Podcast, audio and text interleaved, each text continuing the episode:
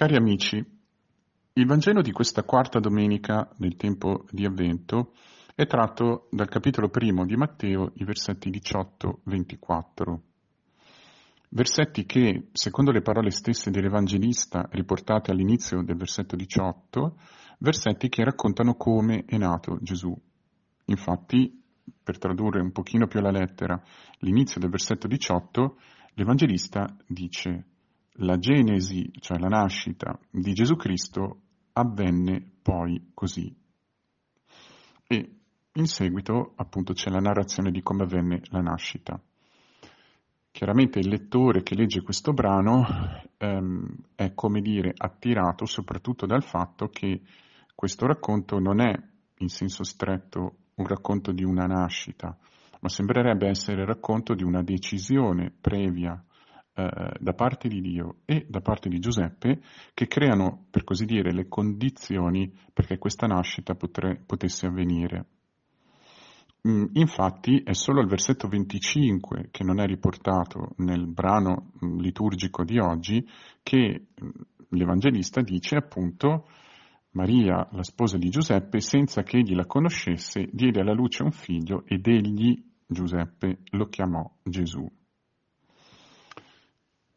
Quindi di fatto potremmo anche dire che questo brano racconta, mh, come è stato detto altre volte, il dilemma di Giuseppe o addirittura il dubbio di Giuseppe, comunque una sorta di processo interiore, se vogliamo dire così, mh, attraverso il quale Giuseppe arriva a maturare una decisione fondamentale. Tutti sappiamo, avete sentito dire, che gli Evangeli, evangelisti che riportano i racconti dell'infanzia sono due, uno è appunto Matteo, l'altro è Luca, e questi due Vangeli dell'infanzia, eh, nella loro tutto sommato stringatezza, quello di Luca è un pochino più ehm, prodigo di particolari ed è un pochino più ampio per certi versi, hanno comunque due prospettive diverse ma complementari. Per quanto riguarda la figura del Signore Gesù, infatti, Matteo mette in scena mh, quello che fa Giuseppe, mentre Luca si concentra per certi versi molto di più su Maria, sulla madre. Questi versetti, anche questo è necessario dirlo, mm, gli versetti 18-24 o se vogliamo tener conto dell'estensione diciamo reale e non liturgica 18-25, sono strettamente collegati a quanto precede i primi 17 versetti del Vangelo di Matteo, che sono stati letti eh, nella messa feriale di ieri, vale a dire nella messa del 17 dicembre, che è il primo giorno di quelle che vengono chiamate le ferie maggiori, mm, gli ultimi giorni di avvicinamento al Natale che hanno dei testi liturgici propri, in particolare uno, e che quindi hanno anche delle letture proprie. In quel giorno, 17 dicembre, che quest'anno cadeva ieri, sabato, viene letto eh, viene letta la genealogia di Gesù, proprio come dice appunto versetto 1 nel capitolo 1 di Matteo. Genealogia di Gesù Cristo, figlio di Davide. Quindi l'Evangelista al versetto 1, capitolo 1, ci dà la genealogia che si dice in greco Genesis e al versetto 18-25 ci dà di nuovo la Genesis, viene usato lo stesso termine, però mh, non si racconta il quando oppure da dove viene, a cosa è collegata, quindi la genealogia, tutti gli antenati del Signore, secondo la carne, ma si, si racconta il come. Quindi di fatto le due parti del capitolo primo di Matteo andrebbero lette insieme, anche se apparentemente la genealogia non sembra nient'altro che una lista di nomi, solitamente storpiati quando vengono letti durante la liturgia della messa, e una lista di nomi computati in base ad uno schema numerico ricorrente 14, 14, 14, tre volte 14. Mm, c'è una ragione di questo schema, c'è una ragione del, della prospettiva di questa genealogia, però mh, mm, non possiamo, come dire, sviluppare questo aspetto qui per problemi di tempo. Di fatto Matteo, e qui arriviamo al nostro Vangelo, semplice, semplicemente, tra virgolette, vuole sviluppare meglio quello che dice al versetto 16. Giacobbe generò Giuseppe, lo sposo di Maria, dalla quale è nato Gesù, chiamato Cristo. All'interno della genealogia questa notazione del versetto 16 è, se vogliamo usare questa parola, rivoluzionaria.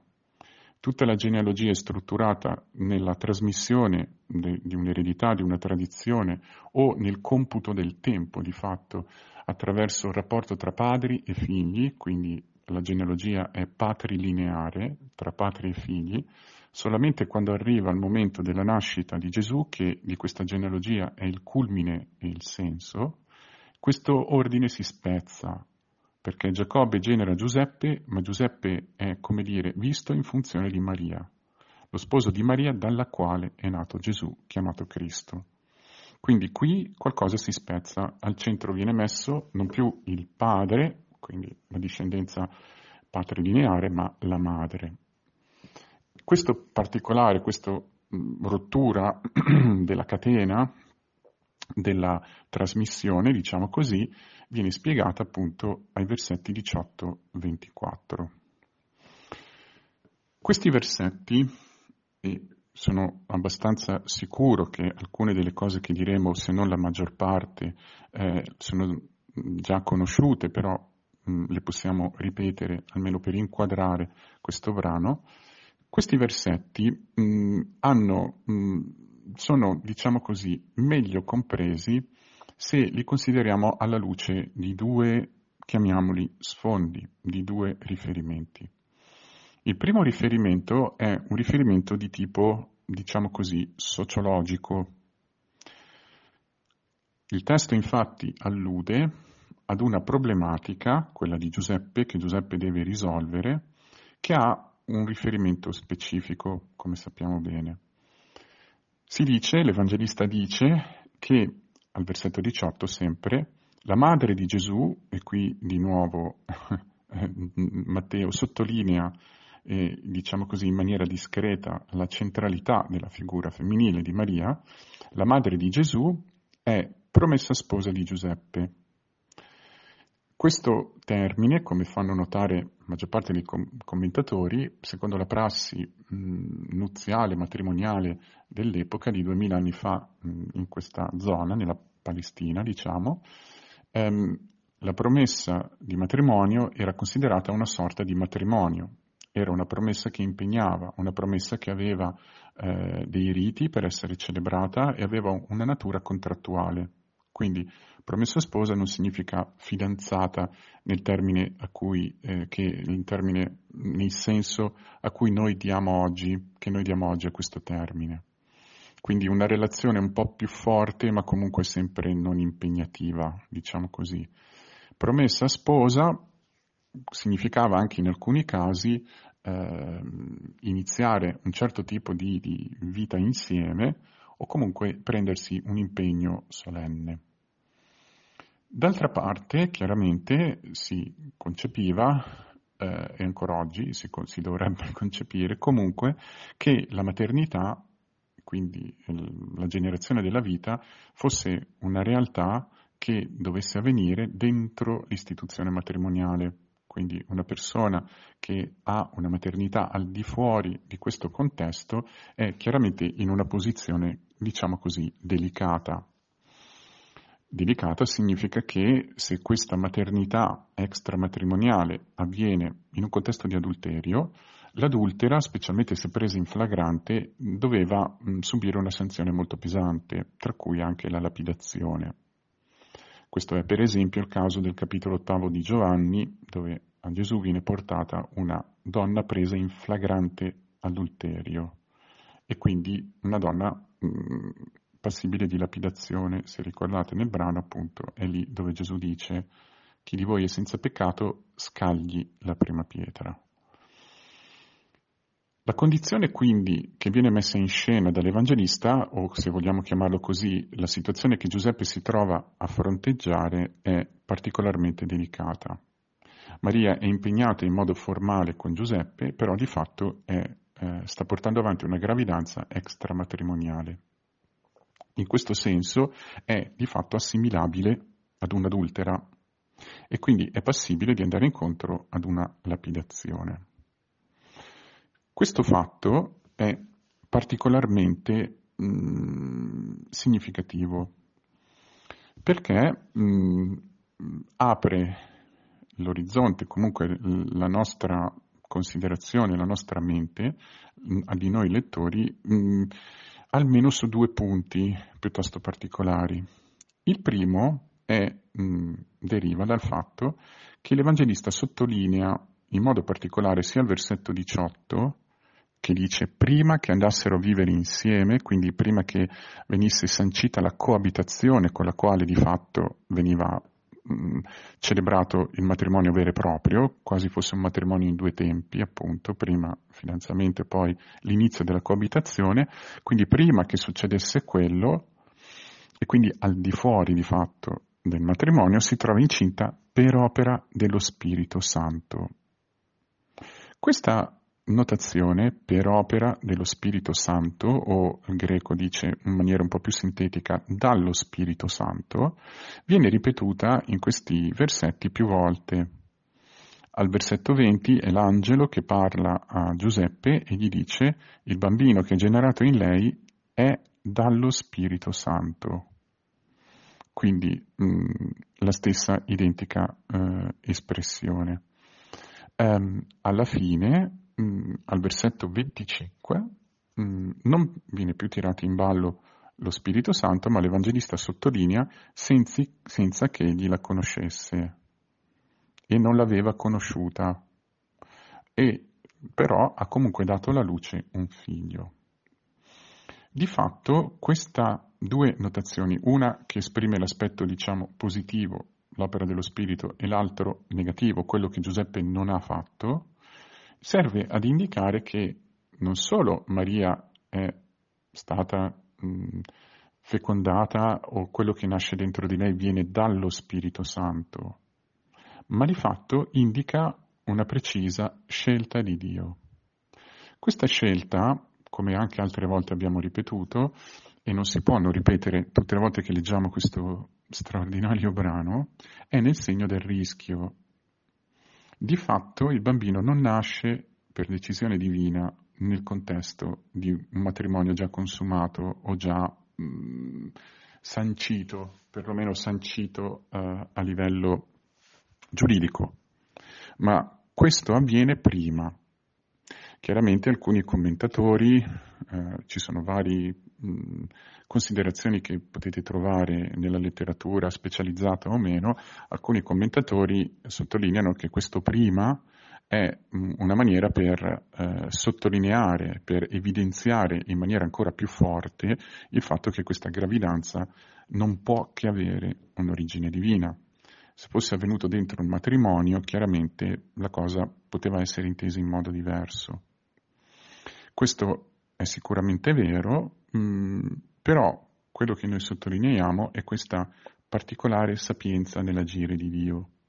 una sapienza che di fatto agisce nel segno del rischio, è un rischio piuttosto grosso, ripetiamo, non è un rischio grosso solo per Maria, è anche un rischio grosso proprio per colui che è generato nel grembo di Maria. Questa logica di precarietà e di rischio, faccio una parentesi come un piccolo spunto di lettura che forse può essere utile, è di fatto uno dei fili rossi dei primi due capitoli di Matteo, dei Vangeli dell'infanzia di Matteo.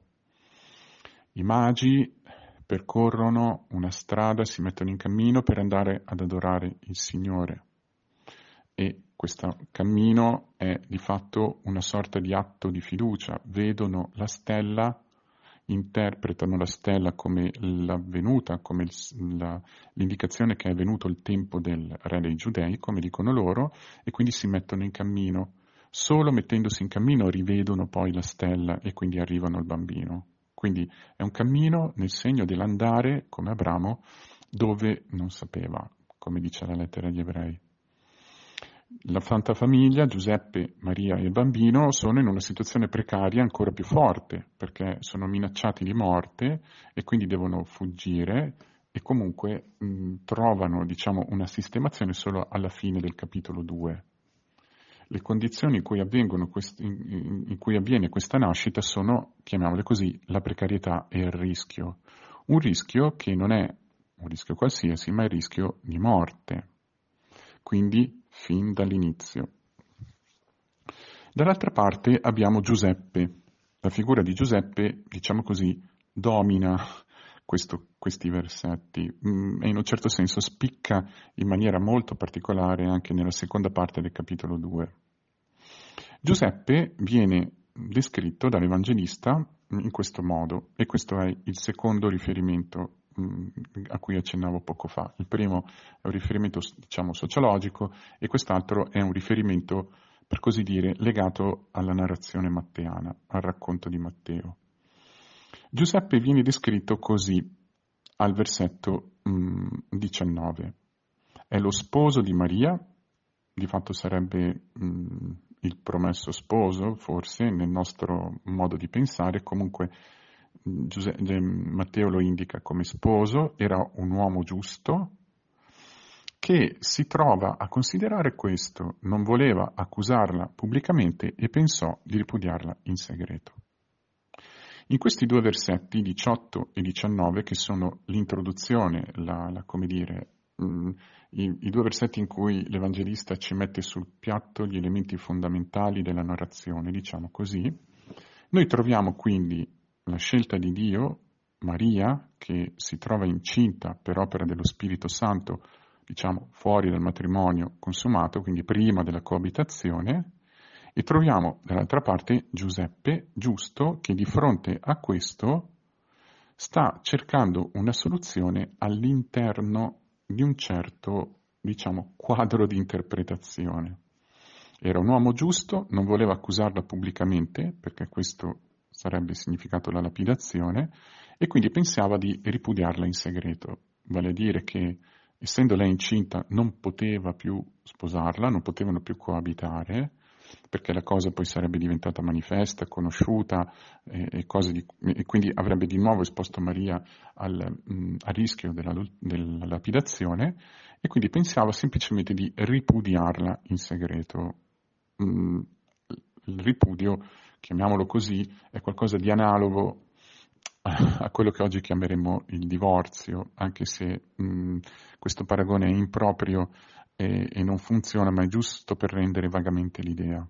Pensava comunque di rompere, di rompere il patto mm, nuziale, diciamo così. Una possibilità che è, è gli è data dentro i termini della legge. Quindi Giuseppe, giusto, all'inizio valuta questa situazione all'interno di un certo quadro di riferimenti, che sono quelli che gli dà la parola di Dio, quello che noi chiamiamo l'Antico Testamento. Dopo questa indicazione, che chiaramente fa comprendere, o meglio, si basa su un punto fondamentale, e il punto fondamentale, come notano alcuni commentatori, è chiaramente la difficoltà di comprendere sulle prime la novità di Dio, il rischio e la novità di Dio. Una difficoltà che qualcuno dice è un po' particolare perché mh, Maria e Giuseppe si leggono anche questi commenti, avrebbero potuto parlare tra di loro, Maria avrebbe potuto dirgli guarda che questa gravidanza è un po' particolare o cose di questo genere. Mm, non è detto che Giuseppe nel dire in queste parole non voleva accusarla o rendere manifesto questo e pensava di ripudiarla, non è detto che qui Giuseppe stia semplicemente dicendo che non ha creduto a quello che Maria gli diceva e che pensava di essere stato tradito, diciamo così. Il testo non dice quello. È molto, almeno a mio parere, è molto più eh, adeguato, appropriato pensare che la, la, reazione di Giuseppe è la reazione di un uomo profondamente legato alla parola di Dio e di un uomo che si trova di fronte a qualcosa di inaudito, ciò che è totalmente o profondamente nuovo, qualcosa che sfugge e va al di là delle categorie usuali, qualcosa che è anche appunto nella logica del rischio. Quindi Giuseppe in fondo sta cercando di tutelare Maria, sta cercando di tutelarla all'interno di un quadro ben preciso, quindi senza accogliere quello che poi gli verrà detto. Infatti al versetto 20-24, i versetti 20-24 che sono il corpo centrale di questa narrazione, noi eh, vediamo entrare in scena due voci, due voci che si corrispondono tra di loro e che illuminano la mente di Giuseppe, lo illuminano per comprendere quello che sta accadendo.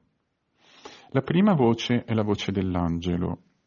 La voce dell'angelo che appare in sogno, un elemento ricorrente eh, nella figura di Giuseppe nei capitoli 1 e 2 di, del Vangelo di Matteo, e una ricorrenza che è anche sorprendente, poiché esiste un altro Giuseppe nell'Antico Testamento, nei capitoli 37 e 50 del libro della Genesi, che di fatto, mm,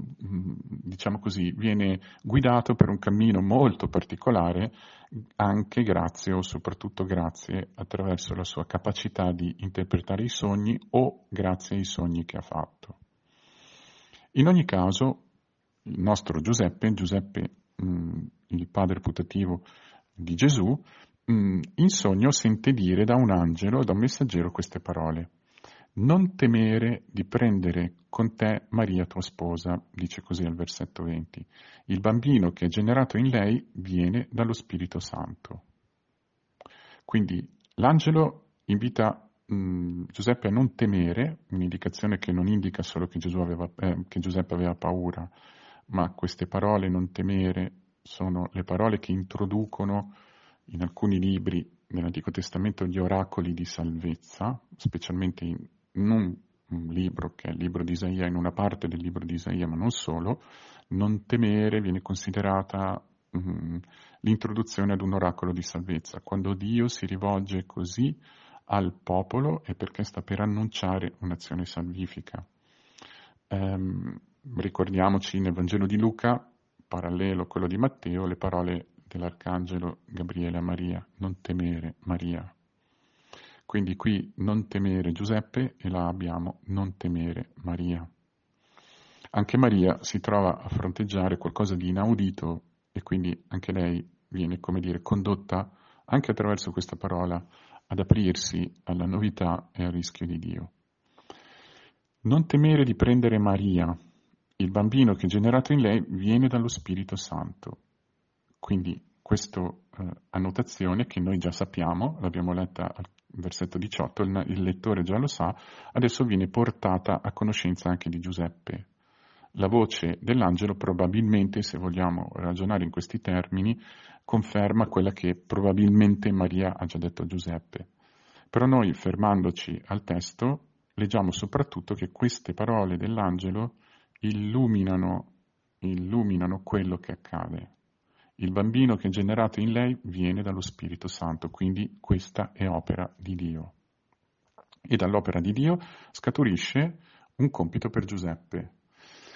Mm, darà alla luce un figlio, tu lo chiamerai Gesù, egli salverà il popolo dai suoi peccati. Quindi Giuseppe deve prendere Maria come sposa e deve dare un nome al bambino, quello che poi lui farà, come detto ai versetti 24 e 25. Mm, indico solo per le ricerche personali che questo mm, problema del soggetto che dà il nome al bambino è singolare perché in Luca a dare il nome al bambino è la madre, mentre qui è Giuseppe la prima voce è quella dell'angelo, la seconda voce è quella della scrittura. L'Evangelista, versetti 22 e 23, dice tutto questo è avvenuto perché si compisse quanto detto dal Signore per mezzo del profeta. E qui cita il brano che è eh, la prima lettura di oggi, capitolo 7 di Isaia,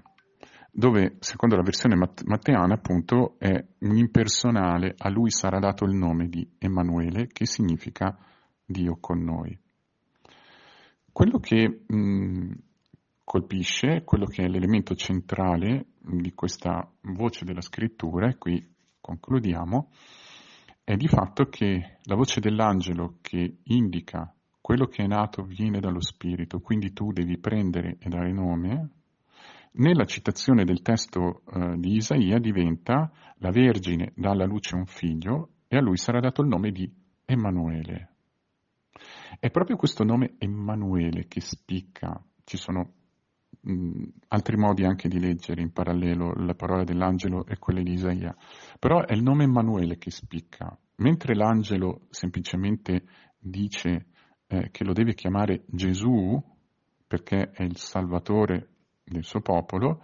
qui il brano di Isaia dice che sarà chiamato Emanuele, che significa Dio con noi. Questo fatto è significativo soprattutto per una ragione. Le due voci, quelle dell'angelo e della scrittura, illuminano quello che sta accadendo. Gesù viene dallo Spirito, questa è una nascita fuori dall'ordinario, colui che è nato è il Salvatore ed è il Dio con noi promesso da, diciamo, da secoli. Quindi è come se Giuseppe dovesse imparare o dovesse essere condotto dentro un nuovo modo di vedere, un nuovo modo di considerare quello che sta accadendo, cogliere cioè la novità di Dio. E la novità di Dio potrebbe essere mh, riassunta in una parola. Dio, entrando nel grembo della Vergine, è diventato il Dio con noi. Quello che ha promesso lo ha realizzato in una maniera completamente nuova um, quello che lui ha promesso, probabilmente la profezia di Isaia, secondo qualcuno, fa riferimento ad un personaggio storico, ad una situazione storica, quindi a una presenza di Dio, diciamo così, non nel senso dell'incarnazione in modo così forte, quelle parole però hanno svelato profondamente il loro senso proprio quando l'angelo ha detto a Giuseppe quello che è nato in lei viene dallo Spirito e colui che è nato è il Salvatore del suo popolo. Quindi Giuseppe viene condotto a pensare in un contesto completamente nuovo, il cui segno è questo, Dio con noi e salvezza. Quello che sta accadendo è una salvezza nuova, definitiva, radicale, ed è un modo nuovo, definitivo e radicale, attraverso cui la presenza di Dio diventa stabile in mezzo agli uomini, Dio con noi. Un punto che sarebbe bello sviluppare è di fatto presenti in molti brani dell'Antico Testamento dove Dio promette di abitare in mezzo al suo popolo, come ripete anche San Paolo nella prima Corinzi. Quindi è in seguito a questa nuova comprensione che Giuseppe può fare quello che gli viene detto, quindi abbracciare, accogliere, fare spazio, custodire la moglie, la sposa e quello che porta in grembo, quindi l'opera di Dio, e quindi riconoscere riconoscere il bambino secondo la parola dell'angelo, cioè dare nome, diventare parte viva, corpo e anima di questa storia e, e quindi prendere su di sé, diventarne parte e anche diventarne beneficiario. Il cammino di Giuseppe quindi è fondamentalmente il cammino di chi eh, attraverso un percorso, attraverso la fatica di comprendere la novità e il rischio di Dio, diventa parte di questa storia, diventa parte fino ad abbracciarla ed esserne abbracciato, fino a fare spazio e custodire, ma anche esserne parte viva ed essere custodito.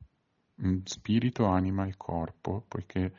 la decisione di prendere con sé, quindi consumare, sancire il matrimonio, indica iniziare una convivenza stabile per tutta la vita, quindi qualcosa di totalizzante. Quindi questo brano, e qui concludiamo e formuliamo la nostra preghiera, ci pone davanti eh, in maniera esemplare, verrebbe da dire, ehm, come Dio opera nella storia. Proprio nell'evento decisivo di tutta la storia umana e nel modo in cui l'Evangelista ce lo racconta, noi troviamo un modello. Il segno dell'azione di Dio è sempre quello, o spesso è quello, della novità e del rischio non necessariamente della novità e del rischio eclatanti, non necessariamente nel segno della temerarietà, che non è il rischio, e non nel segno della novità, diciamo così, effimera, della ricerca continua di stimoli eh, che sono dello stesso tipo, ma sono nuovi, diciamo formalmente, mangiare un cibo nuovo, vedere un film nuovo o cose di questo genere. Qui si parla di una novità che cambia radicalmente la struttura del rapporto tra l'uomo e Dio e quindi cambia radicalmente anche l'uomo.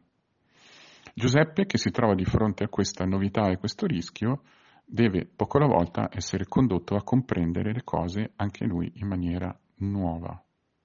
Questa guida gli viene data dal Signore e diventa anche lui capace di essere parte eh, della storia della salvezza in una maniera unica e, verrebbe da dire, decisiva. Chiediamo al Signore, anche noi, di fronte sua, all'agire nella nostra vita, l'agire che può essere, ripeto, non eclatante o mh, da attirare lo sguardo, ma essere comunque mh, in ogni caso profondamente radicale, profondamente nuovo e metterci anche o chiamarci o agire in condizioni di rischio di precarietà, e quasi sempre è così, chiediamo al Signore anche a noi la pazienza e la docilità e lo spirito di obbedienza di Giuseppe, lo spirito di obbedienza di chi si interroga sul senso di quello che accade, sul senso dell'agire di Dio, si interroga su come agisce Dio e poco alla volta, giorno dopo giorno, si lascia condurre a abbracciare, fare spazio, custodire quello che il Signore opera in noi e attorno a noi e diventare quindi anche noi spirito, anima e corpo, parte della storia della salvezza.